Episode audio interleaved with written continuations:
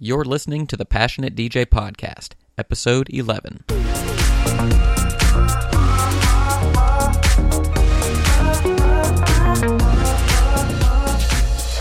Welcome to the Passionate DJ Podcast, where it's all about becoming a better DJ through passion and purpose. And now, your host, David Michael.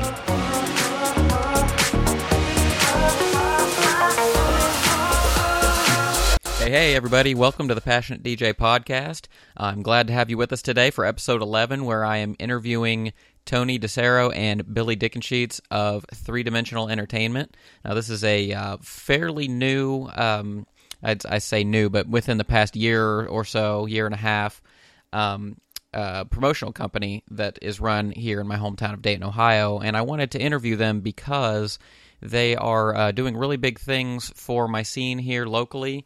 They are bringing in um, much bigger names than we are used to having um, in a town this size, um, and a lot bigger production values and that sort of thing. And uh, they really are just focusing on building the scene and uh, collaborating and uh, doing multi genre, multi format shows and doing all kinds of different things to really bring together uh, different aspects of our scene in order to help um, unify and kind of stitch things together where there might be some loose ends. And uh, I have a huge appreciation for these guys and what they're doing, and I wanted to talk to them about that. So um, I'm going to go ahead and skip past the uh, questions and answers part of the podcast today because I had to cut the interview way down. Uh, just to make it fit under an hour. So we're going to skip it uh, for this episode, but I do want to give you a reminder that if you want to have your questions answered right here on the podcast, just go to passionatedj.com forward slash ask. Um, you can either send me an email at david at passionatedj.com, or if you'd like uh, to leave me a voicemail, you could do that at the link there at uh, forward slash ask. Uh, use any internal microphone or webcam or external mic or whatever you've got connected to your computer. Um, and I would love to hear your voice and uh, put you on the podcast um, and also plug any website or Mixcloud page or Facebook page or whatever you have, you're allowed to submit uh, one link with your question so that uh, you can kind of get a little free promo for getting your question answered. So we're going to go ahead and move on. So without further ado, here is my interview with 3DMentional Entertainment. So welcome, Tony and Billy. How you guys doing? Good. How are you? I am fantastic. I want to talk to you guys today about 3DMentional Entertainment. I want to know what it's about and what you guys do and what sets you apart. Um, but first, I want to get to know, or at least let my audience get to know you guys. So tell us a little bit about your history. Um, I don't know who wants to go first, Tony. Um, as far as as far as uh, you can, you know, your journey into DJing and, and promotion, and then how that leads up to uh, 3DMentional. Um, let's see. My DJ career started many, many years ago, probably about 22, 23 years ago. I was fascinated when I uh, was watching Jam Master Jay on an MTV concert. Saw him scratch. I was fascinated by scratching. So I was, yeah, third grade, third or fourth grade. And, uh, you know, I lived in the skating rinks, as most of us DJs did. You know, that's kind of where we all got our start. Bought my first set of tables in 1991. Started playing the top 40 clubs and things like that around here. And, uh, that was kind of my start into the mixing side of things. You're like a Kinda we'll get multi-format DJ, or did you did you go in with a specific sound in mind? No, it was it was top forty at the time. It was Top- it was it was all top forty play. I didn't really get into electronic music until I heard a Sasha and Digweed uh, Renaissance. that'll do it. I heard that in '94. Was um, kind of didn't really dig because I was still working in the top 40 clubs at the time. Went to my first rave in 1995 and fell in love with the reaction the DJ was getting from the kids. You know, in the top 40 clubs, to me, those kids really didn't care what the DJ was doing. So um, from that point on, after the rave, I was just I was hooked instantly, and I tried to figure out how to get into that. And eventually, I, I started throwing raves with uh, Mike Donovan and Dana. We were Bounce Theory, you know, through three or four raves, and um, I also played at those parties, and you know, These like warehouse parties. uh, yeah, yeah. yeah, um, bingo halls, warehouses, whatever we could get into at the time, you know yeah. um, because back then it wasn't really uh, a lot of people didn't know about it. You know, the uh, the people that own the venues, we weren't going to go to them and say, "Hey, we're throwing a rave," you know. right.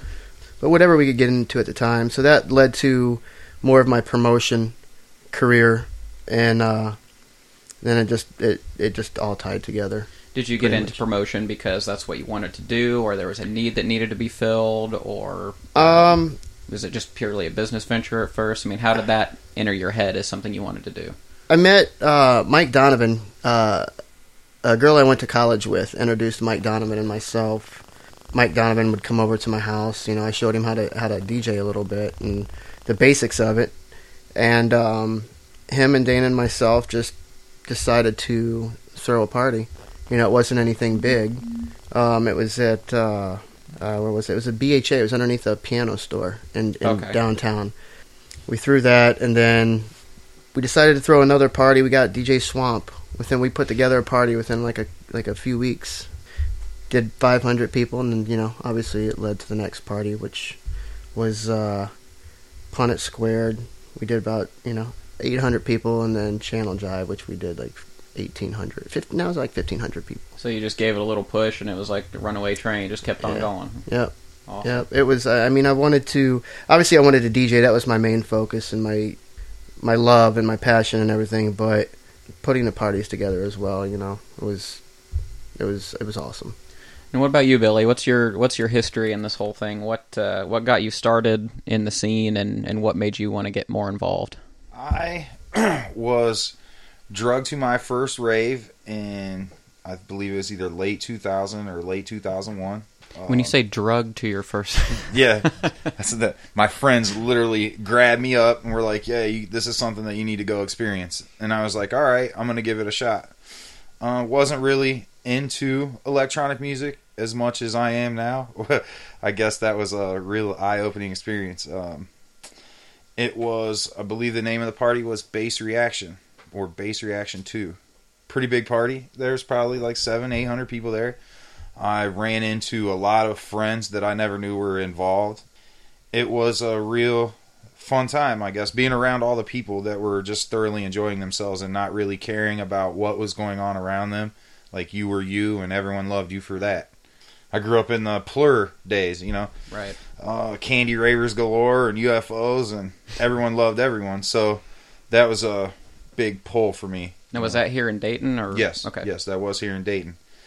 I started going to these parties all the time, like every weekend with my friends. It was a thing where we would roll out on Thursday. We're we Thursday night Cincinnati, Friday night we'd be in Indianapolis, Saturday night there'd be a party Dayton, Cincy.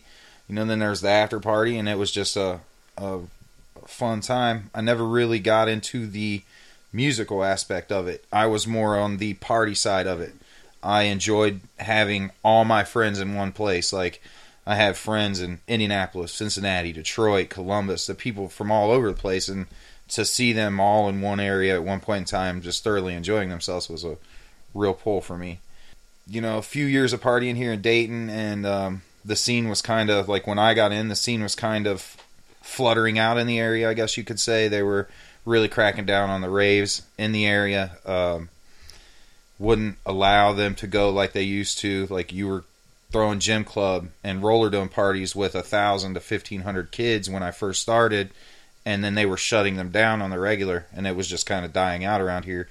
So then I found my escape by going to Detroit, where you can party all night long in numerous venues, and it really isn't a big deal. Electronic music is just deeply rooted in the community, so it's not looked down upon like it is around here. So you just started hanging out in Detroit. Yes, on. Okay. Uh, I actually met my Detroit friends at my first Dayton party. Okay. Um, my first Dayton party, we were introduced because I had some Raven LED like dance lights that you used to hold in your hand, and they strode when you. Right. And we're talking in like 2001. You know, those are the original poi, I guess. uh, but I had him at the party, and I was dancing with him, and my buddy came up, and he was like, "Hey," and I didn't even know him at the time, had no idea who he was. He's like, "Hey, can I borrow your lights?" And I was like, "Sure." And he took off bouncing through the party and was gone for like an hour and a half. And I thought somebody just got me for my lights. And uh, here he come bouncing back up to me in the middle of the rave with the lights. So I just seen him bouncing through the crowd, and he found me and he gave him back, and we exchanged numbers, and that was that. I mean, that was the birth of my little Detroit hangout.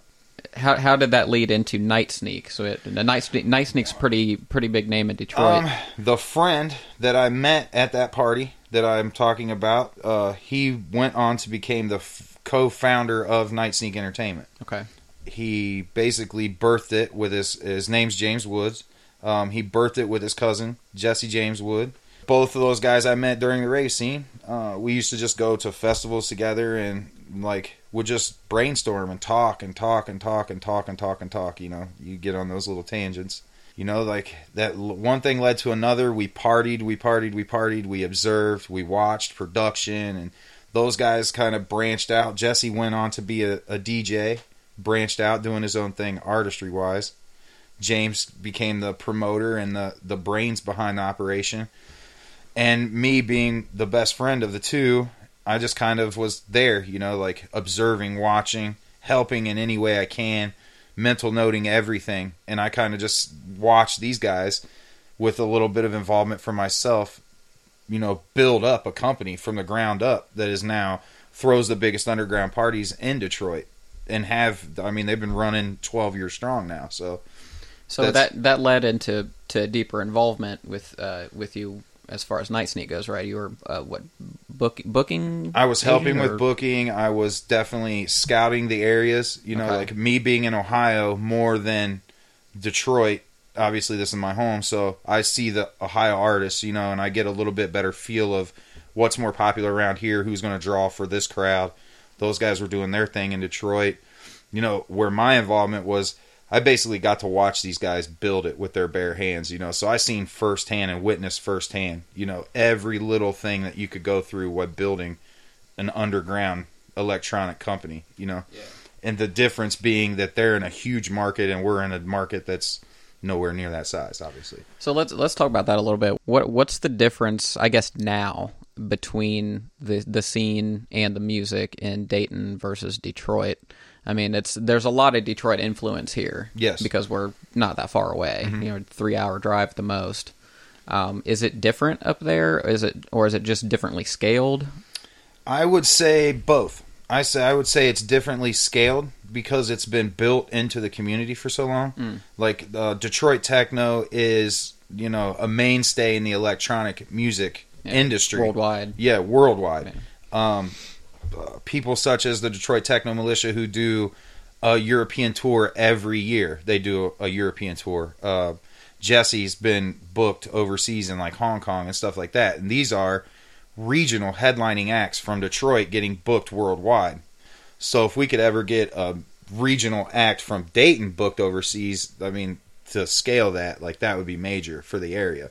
It's there's so many more people involved, I guess, uh, just because it's it's the thing to do. You know, up there it's the thing to do. Electronic music is everywhere. Whether you're sitting down eating dinner, or you're in the People Mover, going from the RenCen to wherever you're going downtown. You know, it's just deeply rooted in the culture. I feel so. There's a lot more people behind it. It's not looked down upon. So you you both have have been involved with shows outside of you know our our hometown here. I mean, Tony's played all over North America. You've had this Night Sneak and 3DM and all these different things. I mean, w- are there a lot of cultural differences depending on where you play and where you've seen shows and things that you've been involved in, or is it all pretty much the same, just with different people running things? I mean, what have you noticed any big differences in other um, scenes? I guess. Absolutely, there's a difference everywhere you play. I feel like Detroit and Dayton really have a common bond. I don't know if I want to use. I, I guess I'll use the word underground. You know, the feel. It's more of an organic sound. You know, um, as opposed to the the college cities where it's you know all the commercial, the big room, the mainstream. The yeah, there's a big difference. I think both. Uh, I mean, you guys probably agree. Detroit and Dayton, at least, have a very solid, at least core couple of people who really push the underground thing and keep keep that going. Even I would say a big couple people here or there. I would say more than a Well, couple. okay, fair enough. up there, a few companies are more involved with the underground side. But it- Here, but it's definitely a few people. Scaled differently, but the same kind of thing. I mean, there's still that Yes. that push That has never feel, gone away. Absolutely. They're devoted to keeping the underground alive, just like we are.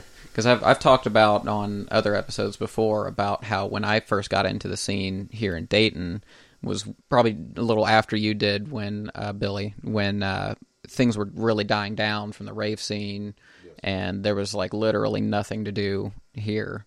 But I still was able to find people, you know, and and eventually, you know, things started picking up again, and we I feel like we have something pretty solid now. Do you think that that exists everywhere to where there's just that that core network of people, or do you think we have something special? There will, I, I believe there will always be people that that love the electronic music right now. It's it's um, it's it's the end thing, you know. And when it's not the end thing, you'll have your core group of people, hmm.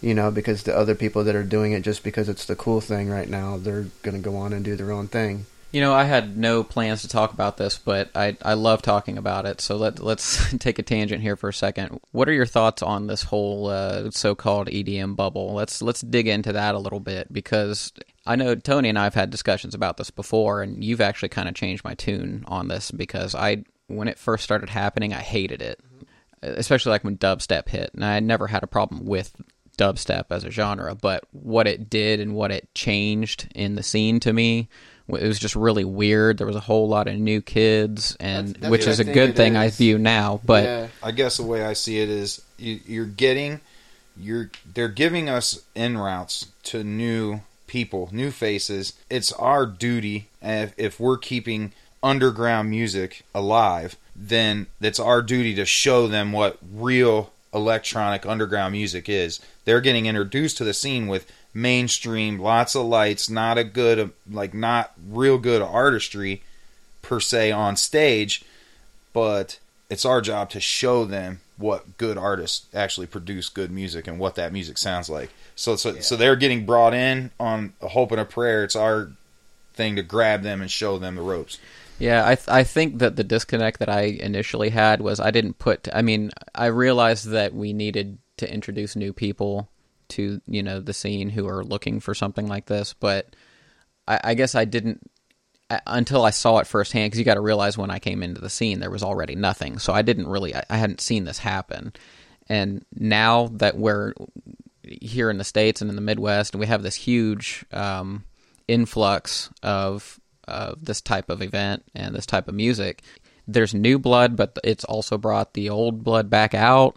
I mean, it's just everything is much. The underground is stronger there was too. a huge So- generation gap. I feel because, like Yeah. we say, electronic music, it, it took a back burner to hip hop. Yeah. You know, in, in that whole generation, there's a, ma- a massive gap. Well, when you know dubstep started hitting here and getting popular, it, it was an outlet for those young kids to realize that hey, I do like electronic music or some form of it.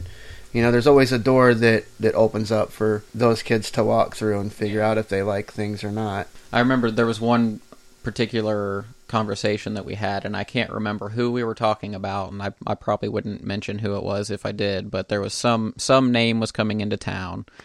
Uh, it was like a Skrillex type, and uh, and I was like, you said something about, are you going to this? And and I was like, nah, this is not really what I'm looking for. And you, you know, you said something about the, the su- supporting the scene, and I was like, well, that's not the sound I want to support.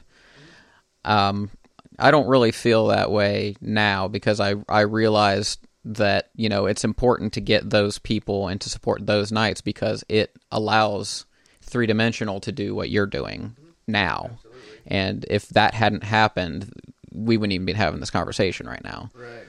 Um, and I mean, there I'd I'd been told that before, and I kind of knew it, but actually seeing it happen is like you know that social proof is there. I felt like I feel like there there was a huge divide between the dubstep and the house and the techno. Mm-hmm. You know, it was like the dubstep supported the dubstep shows, and the techno and the house guys supported that. And that's You know? slowly changing. Yeah, when you do, we're we do multi genre shows. You know, we're not just yeah we love techno, we love house, we love that side of things, but we want to bring everybody together. We want to bridge that gap. We're I'm tired. We're tired of the scene just splitting. So we do multi genre, man. It, it's And I guess what the way I see it is if you're having a great time, if you think back upon the nights that you've had great times at musical events, uh, raves per se, do you actually remember at what point in time at 12:45 that night when you had a great laugh with your friends, who exactly was on the DJ decks that at that very moment? a lot of people can't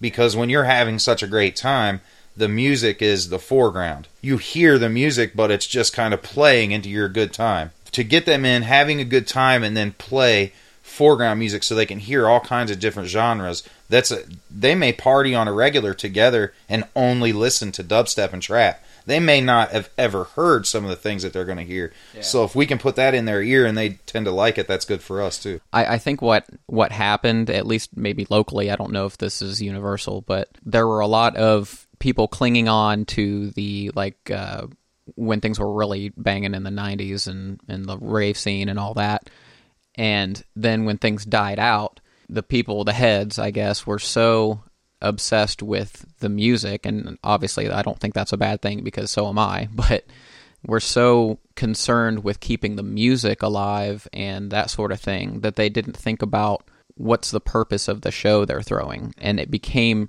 i think that music is definitely very important. It's why we're all doing this but they that doesn't mean you throw everything out and be like okay what about the actual like experience of the night?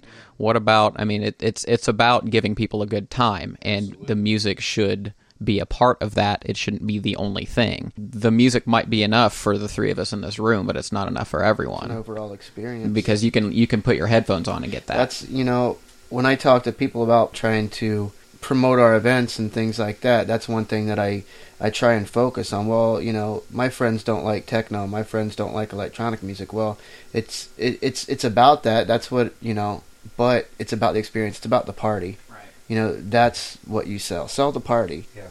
Because they don't know if they like the music or not. yeah They may come have the best time of their life, just like a, a festival. You know, I'm going back next year riding a roller coaster. I'm scared to ride it, but after I ride it, I want to get back on and ride it again.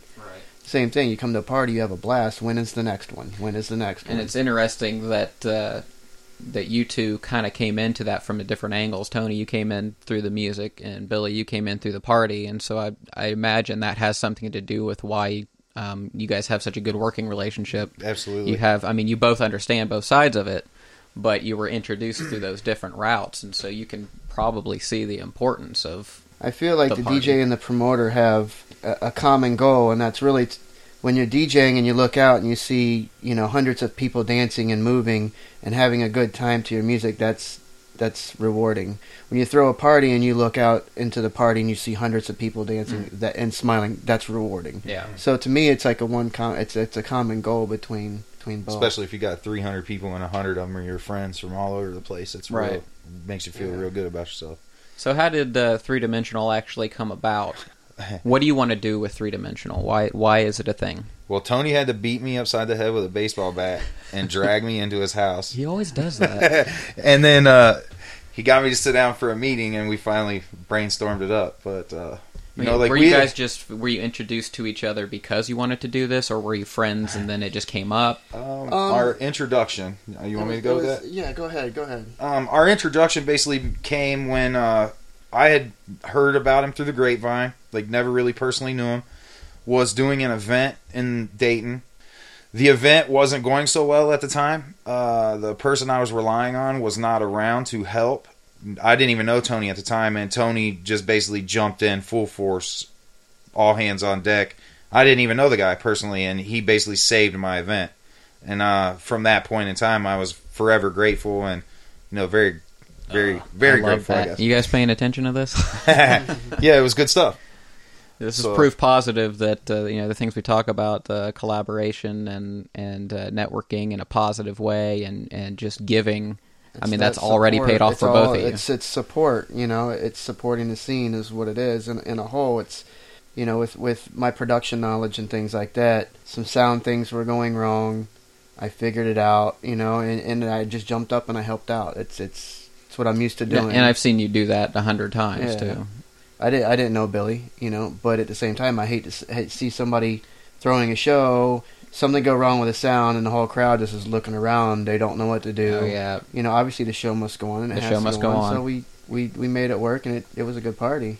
So know? that that led to discussions of From that point in time of our intro, it was a little less than or right at a year before we actually came to throw an event together.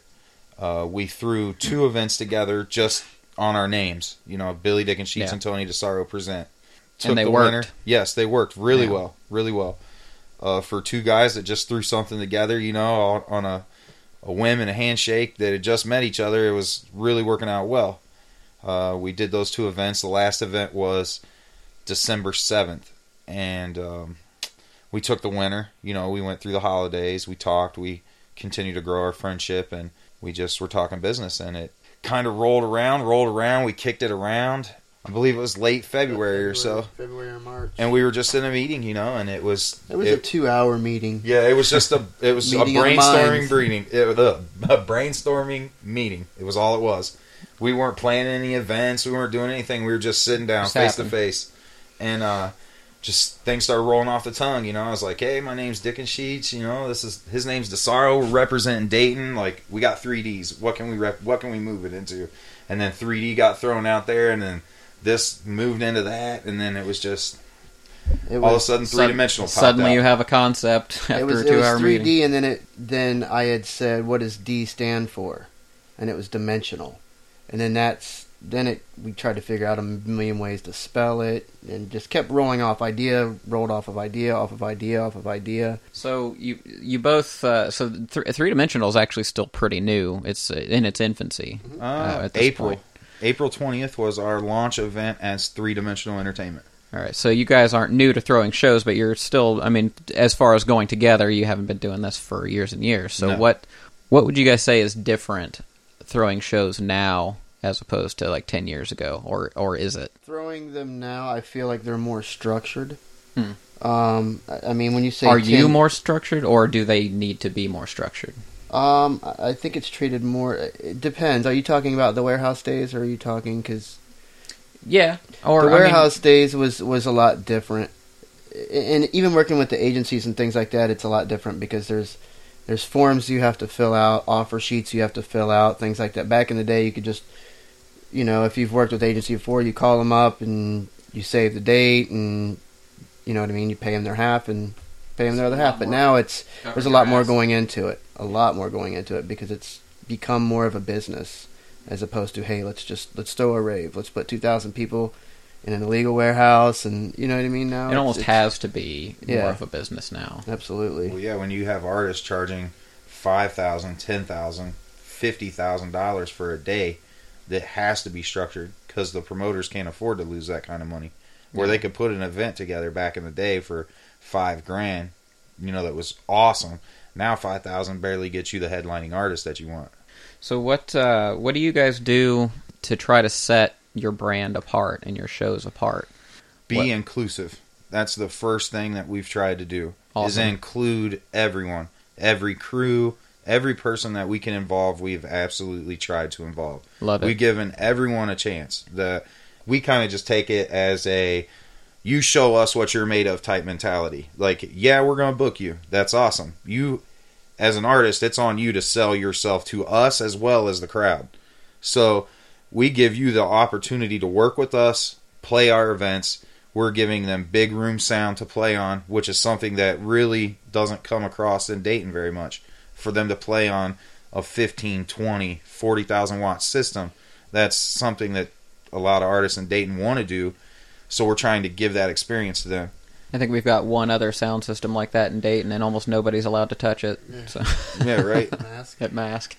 And see, that's what I, I, I guess we want to have everyone included. We don't want anyone to feel that we've slighted them or left them out.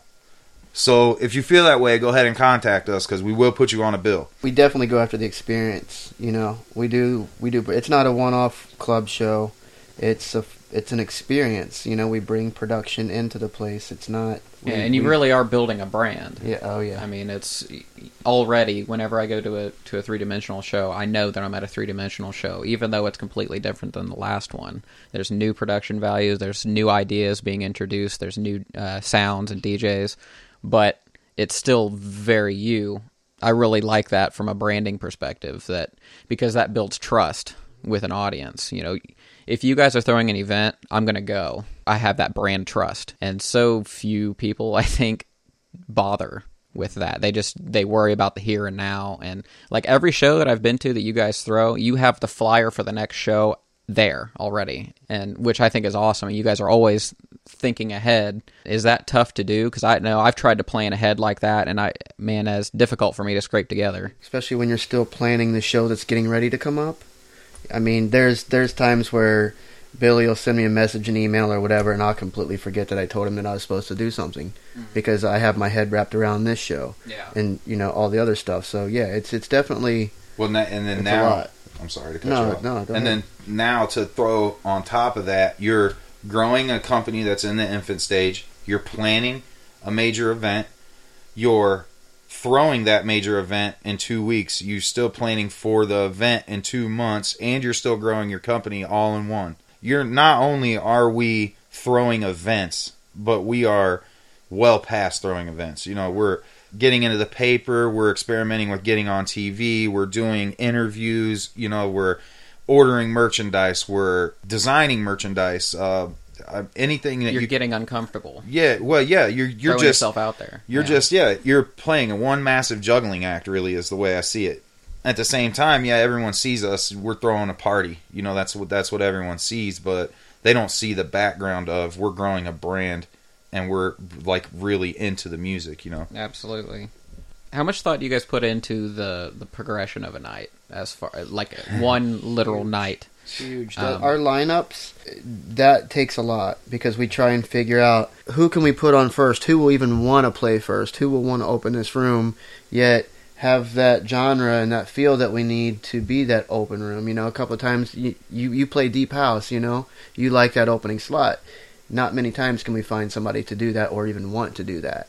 You know, and then Well, and people that do kind of get stuck there sometimes. I've experienced that and too. it, it, it seems like the opening spots you know I've, I've done it for a long time i feel like it's harder than being a headliner yeah. you know because you can't play the bangers you can't you don't want to do that you have to build your night progressively and, and to do that with six different acts it, it's very very difficult yeah, it's hard. one, even with with the sound you know you, you your sound guy your front of house sound every guy wants to to jack that sound up as loud as they can go you know and it's just not about that. It's increasing the sound. It's increasing the lights. It's in you know the the genre that the, of, of the talent that's playing. It's it's got to be increasing. And to do that two different rooms five acts in this room six acts in this room it's it's very difficult. Yeah, so two stay two rooms, two rooms of production, two at two totally different environments to control with progression. It's a day one process from the the show is planned around the progression of the music. The the show isn't just planned and then the music is put forth. The headliner may be billed, but we're building from the ground up. You know, just like he said, from the beginning to the end, the music is supposed to roll. There's an unfortunate irony that by the by the time a DJ is good and experienced enough to properly warm up a night, they no longer want to warm up at night. it seems, and so that makes the job of the promoter really difficult because uh, you know a, a lot of us are DJs too, and you get it. But at the same time, it's like, well, I well, I don't want somebody slamming out like you know 140 beats per minute, full on stuff at 9 a and 9 p.m.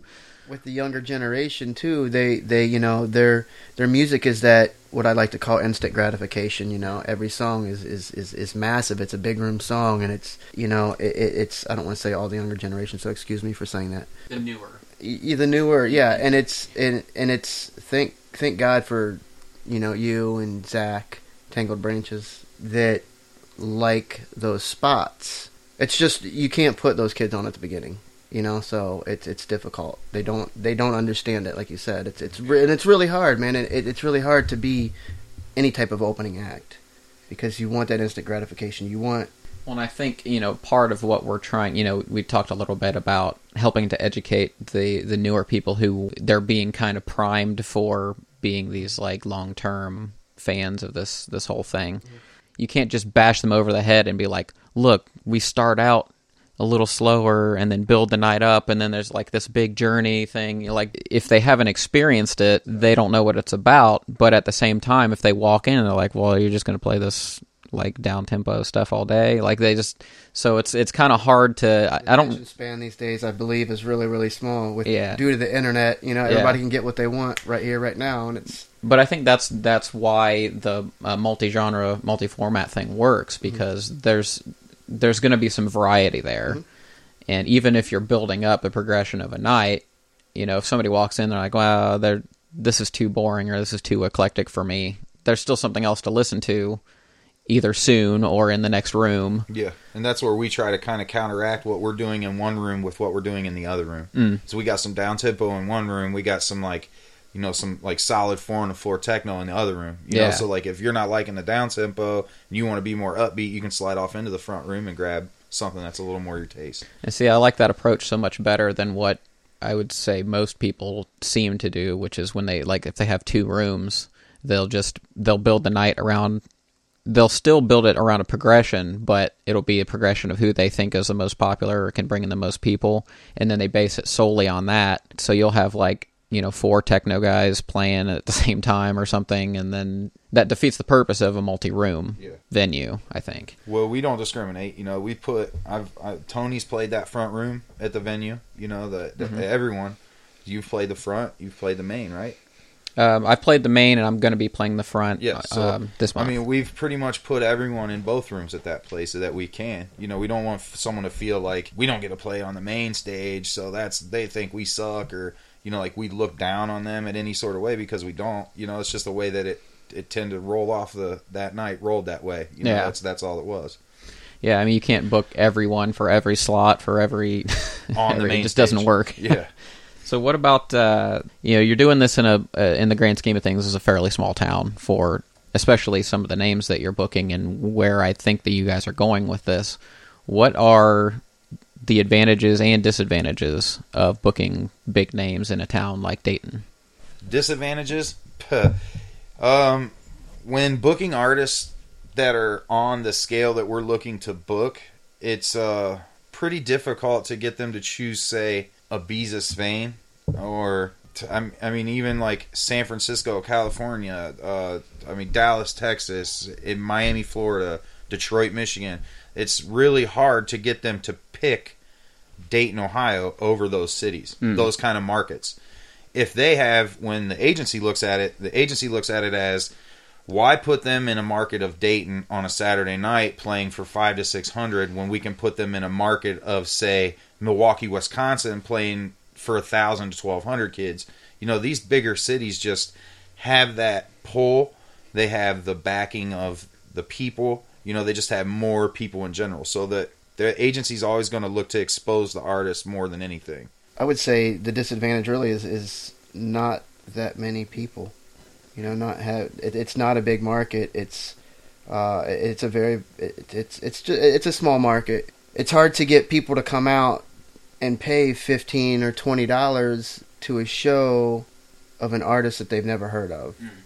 Yet, you know, you go into these bigger cities and these more cultured cities, and it's these people are very well known. Which kind of You know, leads into and- Billy's thing. You can't char- you can't pay them as much then because we can't charge as much here, Yeah, and, and so it's- it's, a cycle. And it's uh, I mean, vicious you too. get uh, you get some of the locals that are playing. You know, a couple of their friends might come out, but again, you know, if they're friends, why am I going to pay fifteen twenty dollars to see you DJ right. When I can see you DJ at your house or At at Therapy the- Cafe or one of the local nights or whatever? Yep. Why would I pay that money to see you? It's difficult, but that's why it kind of goes back to our brand and wanting to promote the party Mm. you know the experience and if if we can get them to focus on the experience and realize hey 3DMentional throws a hell of a party Yeah. you know you got to come to this party you got to come to this party it's an awesome party it's a good time oh yeah by the way justin martin's playing Right. you know what i mean and d- difficult doesn't doesn't inherently mean not worth it. right Yeah. Uh, absolutely it- most most things that are worth it are difficult. That's why they're difficult. This is a Other labor people haven't. of love. Yeah. One hundred percent. This is a labor of love. We are not getting rich, and if you think we're getting rich, you're highly mistaken. we are out here busting our ass on an everyday basis because we love the music and we love the scene. So how how much work is this really? I mean, we meet almost every day. Our meetings run anywhere between four to eight hours. I've sat at Tony's house from 10 a.m. to 10 p.m. before, doing nothing but work. And you're throwing this- monthlies. yes. This is for As of for a right now. monthly show, uh, Yes. other than house parties and things. This And is it, a, it's it's it's a monthly, but it's also i- i it's it's a business. Mhm. You know, it's you're starting a new business. You're starting a new brand. Um, Ever I always go back to Red Bull. At first was an energy drink. I mean, and it still is, but now they're guys are jumping out of space. You know, and it's it's Red Bull all over it. the So Red it's- Bull brand it's is the bigger brand than the drink. than the drink itself now, and that's you know our company. Yeah, we're throwing shows, we're throwing events, but we're we're branding. You know, and it's a startup business, and to start up a business as an entrepreneur, you're working 24 hours around the clock. You know, well, when What about like at at an individual night? I mean, you guys have to be bouncing all over the place because I even my I the throws I, the shows that I throw are much smaller scale, and I can't hardly turn around without having something to do. Now, granted, you've got two people and usually kind of a crew together, but what I mean, are you guys still able to enjoy the night as it's happening, or have you have you figured that out yet? Because nobody's throwing shows of We this don't have scale. time to enjoy it Like we would want like to. we want to. Not yet. You know, we have um, a lot of really close friends that help us out. You know, that are there from the time we load in to the time we load out, and and thank God for them. And we can't do that by ourselves. You know, and they do it just pretty much on the pure love. We're building the brand, like I said, and it's when it when it gets built, those ones that were there in the beginning will be there in the end. Yeah, I guess that's where You know? you know having such a great um, business working relationship between the two of us is like I know nothing on the electric the electric side, you know, the technical side of the music, the the equipment, the setup. I know nothing about that. Like I can go up there on stage and I can probably tell you where a couple wires get plugged in, but as far as the rest of it, I don't know.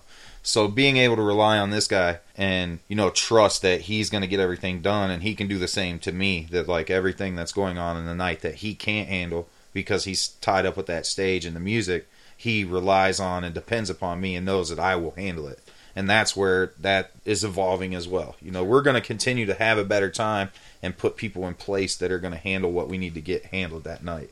is that kind of the, part of the role that collaboration plays with i mean besides scene building um, just being able to have that network of i guess have the, the reliability and the redundancy I, I think of i have a background in systems administration so i think of redundancies and backup plans that sort of thing and Absolutely. Um, like like Billy said, those people that are with us now handle their jobs during the day, and they know what they're there for. They know what they're doing, and it allows us to delegate those jobs, so we don't have to worry so much on that. And uh, we want to start focusing on less and less and less to where we plan the show. Everything's in place. All we have to do the day of is you know worry about the artist, take care of the artist, and everybody else is doing their thing, and it becomes its own monster. You know.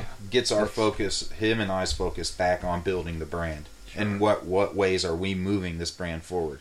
Instead of where we're completely and 100% focused on that party and the next party, you know, like this lineup and that lineup and these flyers and this. We're moving more towards where are we taking this brand? Are we moving into Yeah. new venues and new horizons? there's got to be a top level view. I mean, if you're making a Hollywood movie, you know, it's imp- you don't have one guy that's the director and also the boom mic operator and the cameraman and the producer and the. I mean, there's a reason that that's a role. Everybody has their own specialty and, Yeah. and their own expertise, and if they just execute what it is, then you know that's a successful night. like I guess what I want is just a, a like a, a one night monster. You know, we roll in as a monster. We roll out, we get things done, we throw the party, we load up, and that monster was never even there. That's what I want. Like you know, we're we're in and we're out, and it's such a fine tuned machine that we do it and we do it to the best that we can, and we're in and we're out. You know, it's just real simple instead of the difficulty because taking the difficulty away makes for a better night, makes for more fun, it makes everything easier. You know, and it lets you focus on the things that are important in the bigger picture. Yes. for sure. Um, for Dayton specifically, are there any advantages to booking bigger names in small towns? I mean, is that is there anything that I, I I mean? call- obviously, it costs less, but theoretically, you make less. So I wouldn't I guess I don't know if I would classify this as an advantage, but more of um self fulfilling. You know that like some of the artists that we're going to bring and have plans on bringing have never played in Dayton, Ohio. may never play in Dayton, Ohio again. You know, we don't know that, but on the level that they are, you know, booking these artists out and billing them as first ever Dayton appearance. Like to me, that's self fulfilling. That, that that gives me a lot of pleasure. Yeah, you're bringing something Never cool and been exciting to your hometown where Yes, you grew up, and guys that are playing Justin Martin, for example, you know, he on his post he posts all of his tour dates. You have you have Canada, you have Denver, you have San Francisco, you have uh, you have Spain, you have, you know all these other places, and then Dayton, Ohio. yeah, You know what I mean? We're we're a D, we're considered a D market, and it, it's to lump them in To see lump these- yeah. with all these other major markets. these guys that are playing festivals, you know, and all these big events and headlining these events in front of thousands and thousands of people, and then Dayton, Ohio. It's it's, it's pretty cool. none of us here are ever going to put like Chicago on the map, Right. But you guys are literally putting Dayton on the map for this sort of thing. I mean, that's that's a pretty cool feeling. That's I can definitely see where that would be fulfilling. It's Yeah. very rewarding. Yes, Yes. it is. yes. Would you say that that's uh, 3DMentional's best contribution to the scene here, or what? Uh, what is your like? What I want to see 3DMentionals stamp on is that 3DMentional helped push the scene into a totally new direction around here. Mm-hmm. You know, helped create cohesion and, and people working together at all the parties and everyone was at. You know, I'd like to see, I'd like to 3DMentional put their stamp on that and say, yeah, we helped start that. You know, like yeah, we started that trend. It's the Like, legacy. yeah, that's what I want to see. Like, yeah, they might have threw the biggest, baddest parties, but what did they do for the scene? They created everyone wanting to work together. That's mm-hmm. what I would like to do, me personally. Yeah, I mean there are uh, brands here in, in Dayton and Cincinnati and Columbus. I'm sure this happens everywhere where you hear, man, back in the '90s, remember those shows that Blucky Bluck used to throw? Those were amazing. Remember what that did for us, and that that would be pretty awesome to have somebody talk about your brand in that way. Yes. You know, in ten years or or whenever. Like those guys were throwing major events, but man, did they create some real cohesion around here? Like Yep. people just wanting to help each other all the time. You know, Uh, so, if if you don't mind, I want to shift into uh, actual DJing um, topics for a moment. Um, Billy, I'm gonna let you handle that. yeah. what um what do you, uh, this actually this first question you, you guys could probably both answer what do you wish djs today would do more or less of Interaction. I have less or more more interaction with the promoters, the crowd. Like I have been around some little talent and I've been around some big talent. And I'm sure Tony's been around some major talent and I've witnessed guys who are the coolest people in the world could chop it up with anybody. And then I've witnessed guys who are just arrogant, outright pricks. And to see them be that way to the people that made them their money.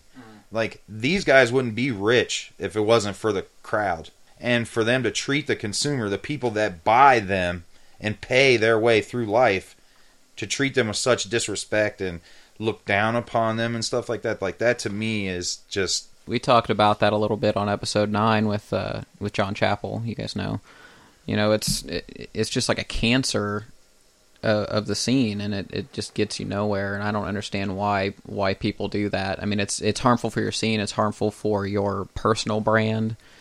I mean, who wants to work with you? I um and reality check if you are in any small market and you look down upon anyone buddy they you got a long way to look up because Yeah. you are very very low on that totem pole in the line of, in the bigger scheme of things i guess i would say I um to touch on that a little bit. I'm really big on personality as well.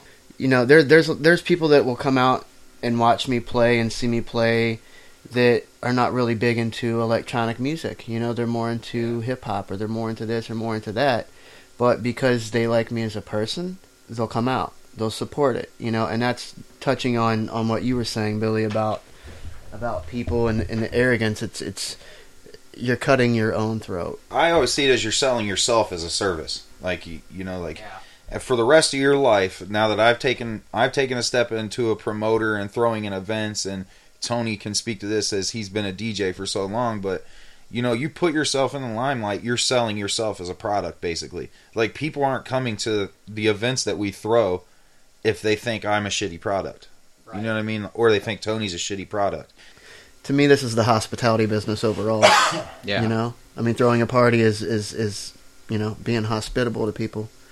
So more more positive interaction, less ego. Mhm. Um, what else? What else should should DJs do more or less of? I guess because I play a little different than your than your average big room DJ. Um, I've, I've I've played a lot of big rooms.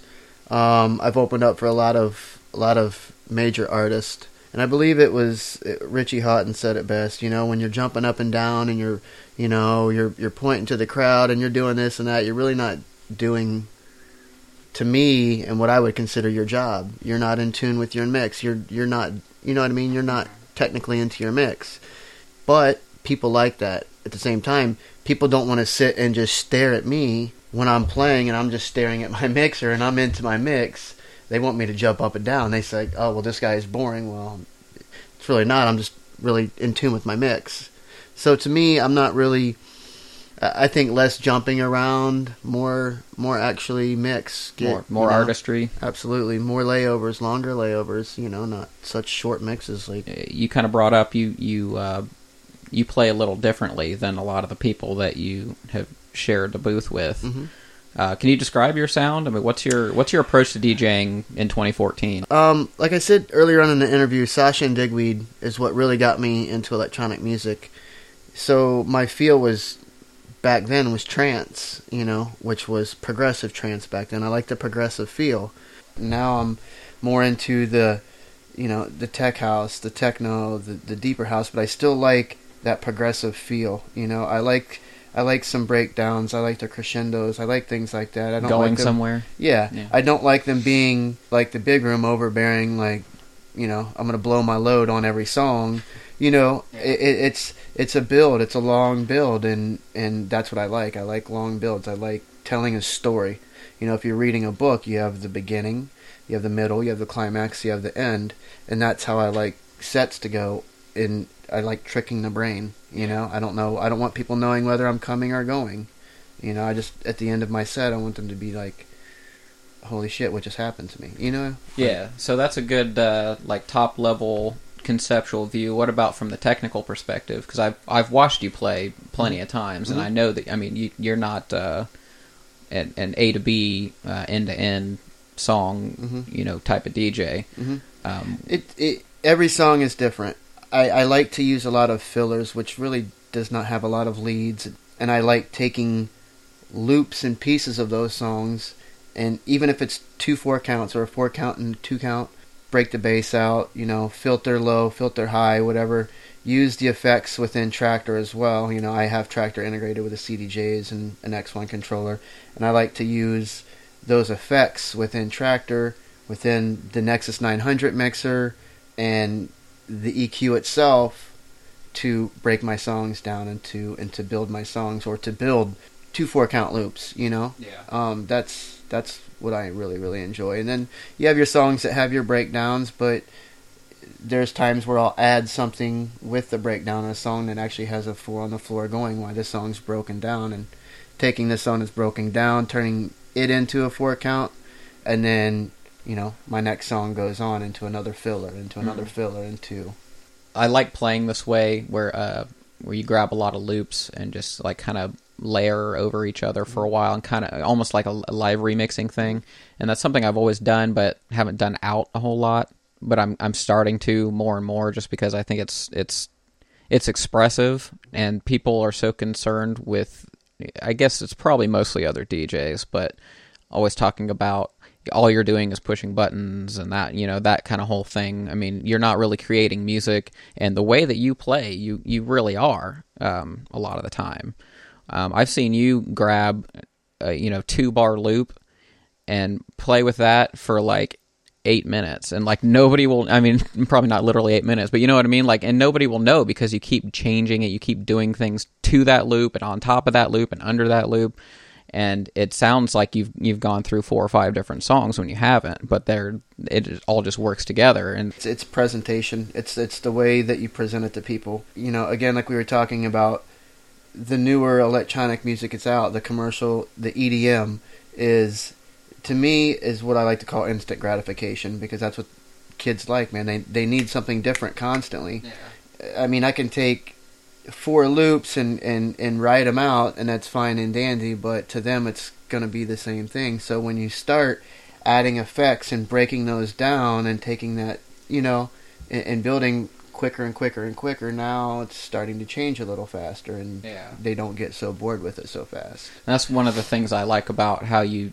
use effects because uh, I, I'm not a big effects user. I, I use it kind of as a tool sometimes if I'm trying to put a build where there isn't one or something like that. But like you, you literally use effects like it's part of the mix instead of like you're affecting the mix. I don't know if that really makes sense. But uh, usually, when I've seen you do this, I mean, you're you're actually adding something to it and not doing it for its own sake. And I get tired of, uh, you know, it's kind of like the old back in the '90s. It was the flanger button, where people just slam on that flanger button over whatever trance track they were playing, you know. And it was just kind of the go-to thing. And there are so many of these go-to effects, and they don't think about. It's kind of like what we talked about with building a show. They're not thinking of it in like the context of the bigger picture what you're actually trying to do. Why am I adding this little bit of reverb to this, you know, hi hat loop or whatever? Why am I actually doing this? They're just like, oh, I should probably be doing something, Right. you know. And I think that's the difference in you know artistry when it comes to DJing. That's where that comes out. It took me diving into to actually Richie Hawtin and mm. Dubfire. It, it took me diving into those guys because I, I was playing like I, I told you earlier. You know, I, I've been playing on Traktor since Final Scratch, and then I went into the MIDI controllers, and it was cool that I could have four tracks going, four loops going, and and it was cool. But then you know when I started adding the tape delays and the reverbs and and all that stuff, and actually when we had the control tour here, Ean Golden, you know, just just watching those guys in that mm-hmm. classroom, it was just like, okay, it makes sense. I, th- I think this is probably common with a lot of people who who um, produce as well, or started producing before DJing, or have some kind of knowledge with that, because they and and I think that you have this as well, just by observing you play. Is like you're trying to create, you're using whatever effect or whatever that you're using to c- help compose something. You know, you're either either I'm adding this delay because it adds an extra shuffle, you know, on the three count that really helps with uh, building the energy or whatever instead of like oh i just there should be a filter sweep here because that's what djs do and you know i, I think that kind of thing is important because you know this is kind of getting a little off topic but a lot of the bickering that goes on in the dj scene is about you know like what format you're using, what equipment you're using, um, that sort of thing, and sync and not sync, and controllers and blah blah blah. And and it really is. I mean, it's it's kind of like we talked about at breakfast. You know, you can you can give two people a pencil and you can give two people Photoshop, and you're going to get much different results. There are artists that use pencils and artists that use Photoshop, and people that completely suck with both of them. And like, I don't, I, I just it blows my mind that DJs get so hung up on these kind of issues. Of course, there are people who just push sync and smash two songs together and it sucks. Well, why, why wouldn't they?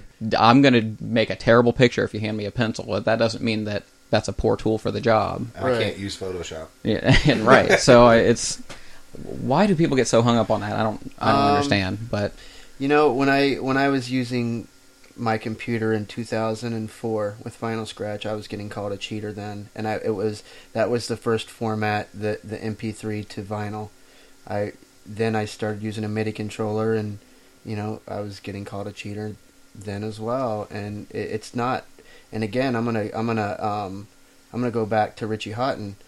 You know, I watched a video and he was talking about the pitch control when you're when you're mixing two records you know you only have this much and you constantly have to worry about the kit, the pitch control well that takes away your worry about the pitch control and be able to focus on the mix and to do a million different things with that mix that you were never able to do before because you always had to worry that you only had this much to mix when you have three or four decks going, you don't have to worry about any of that. You can worry about your EQ, you can worry about your effects, and building more on those four blocks that you could with those two blocks. Going back to records and things like that, all you could worry about is what you had on that record and that pitch control constantly. You know, it's funny because it seems like there are a lot of, of DJs or just people who have strong opinion about this where they would be fine with you playing on a set of you know two turntables and a two channel mixer, and they would be fine if you were like if you're using a drum machine and uh, you know a, a synthesizer with an arpeggiator and whatever, and you had like a live setup, but nothing in between will make them happy. And I don't. I, It's it like one seems like or the most. yeah, it seems like there's a disconnect there. I I get why people want to play records because I do it. It's fun. I like it, and I but I get the other extreme too.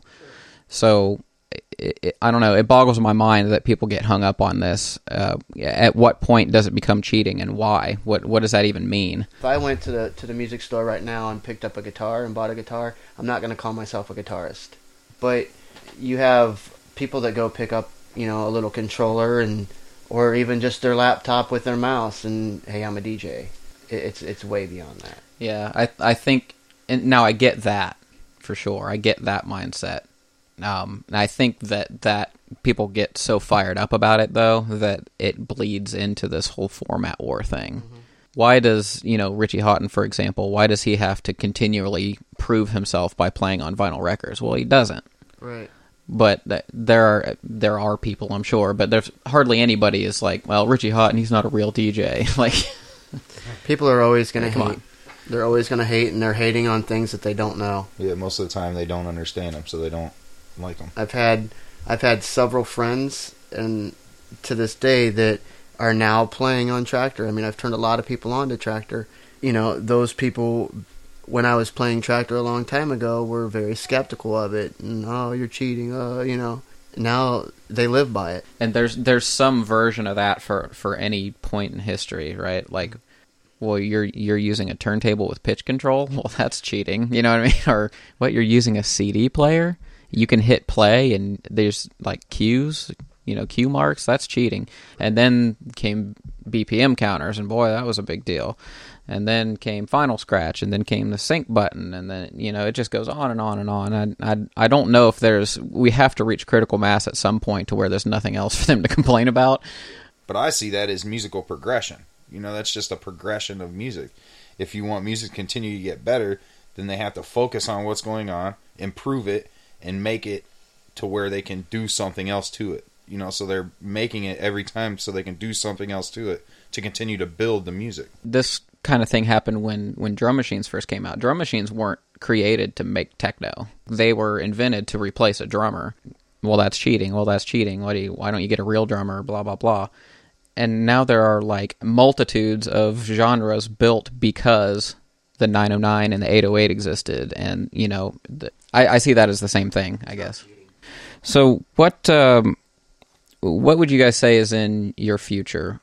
As a DJ, I mean, obviously we'd all would love to tour the world and DJ. Um, I'm happy if I go on a tour. I'm happy if I don't go on a tour.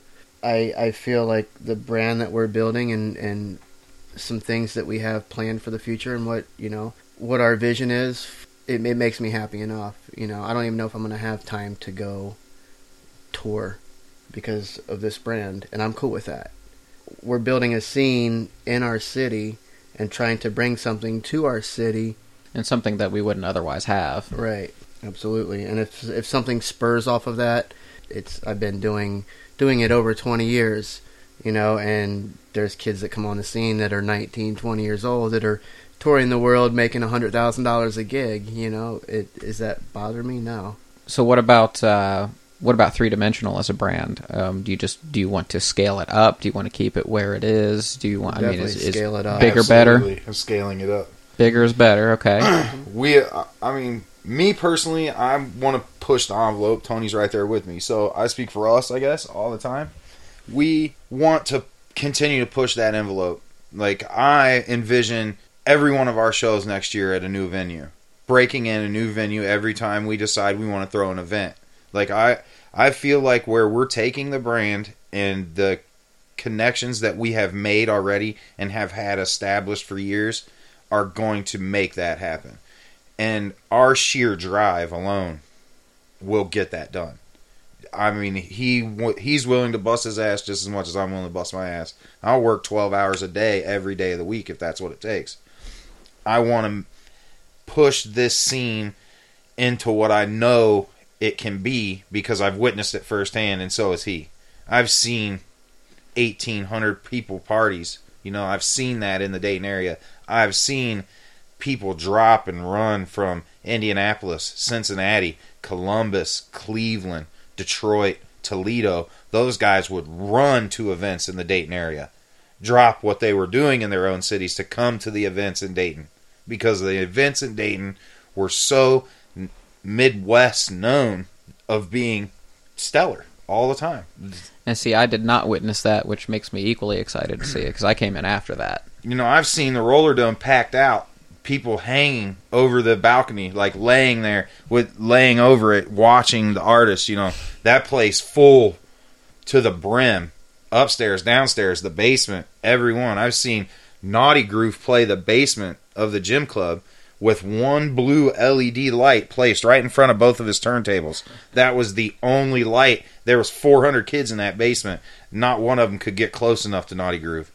And I mean, we're talking, you know, to, we're only talking 10, 12 years ago, so it's not that far removed and it's not out of the question for it to happen again. I don't feel at all. Where can uh, listeners of the Passionate DJ podcast connect with you guys?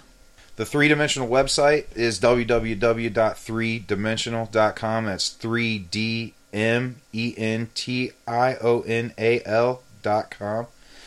Uh, we also have the 3DMentional Facebook, uh, 3DMentional Twitter. Uh, that's Twitter forward slash 3DMentional. Uh, the Instagram, Twitter, all those are linked on our website. Um, at the moment, our website isn't up and running, but we are working diligently every day to get that thing to where it needs to be. And it'll probably be up by the the time that like future listeners come Oh, back to this episode. absolutely. So We're only- definitely check it out. Yeah, we're only a couple weeks out, maybe. So, hey guys, thanks so much for coming out. That was awesome. Thanks for having us. Appreciate it. Thanks, brother. Yeah. Thank you.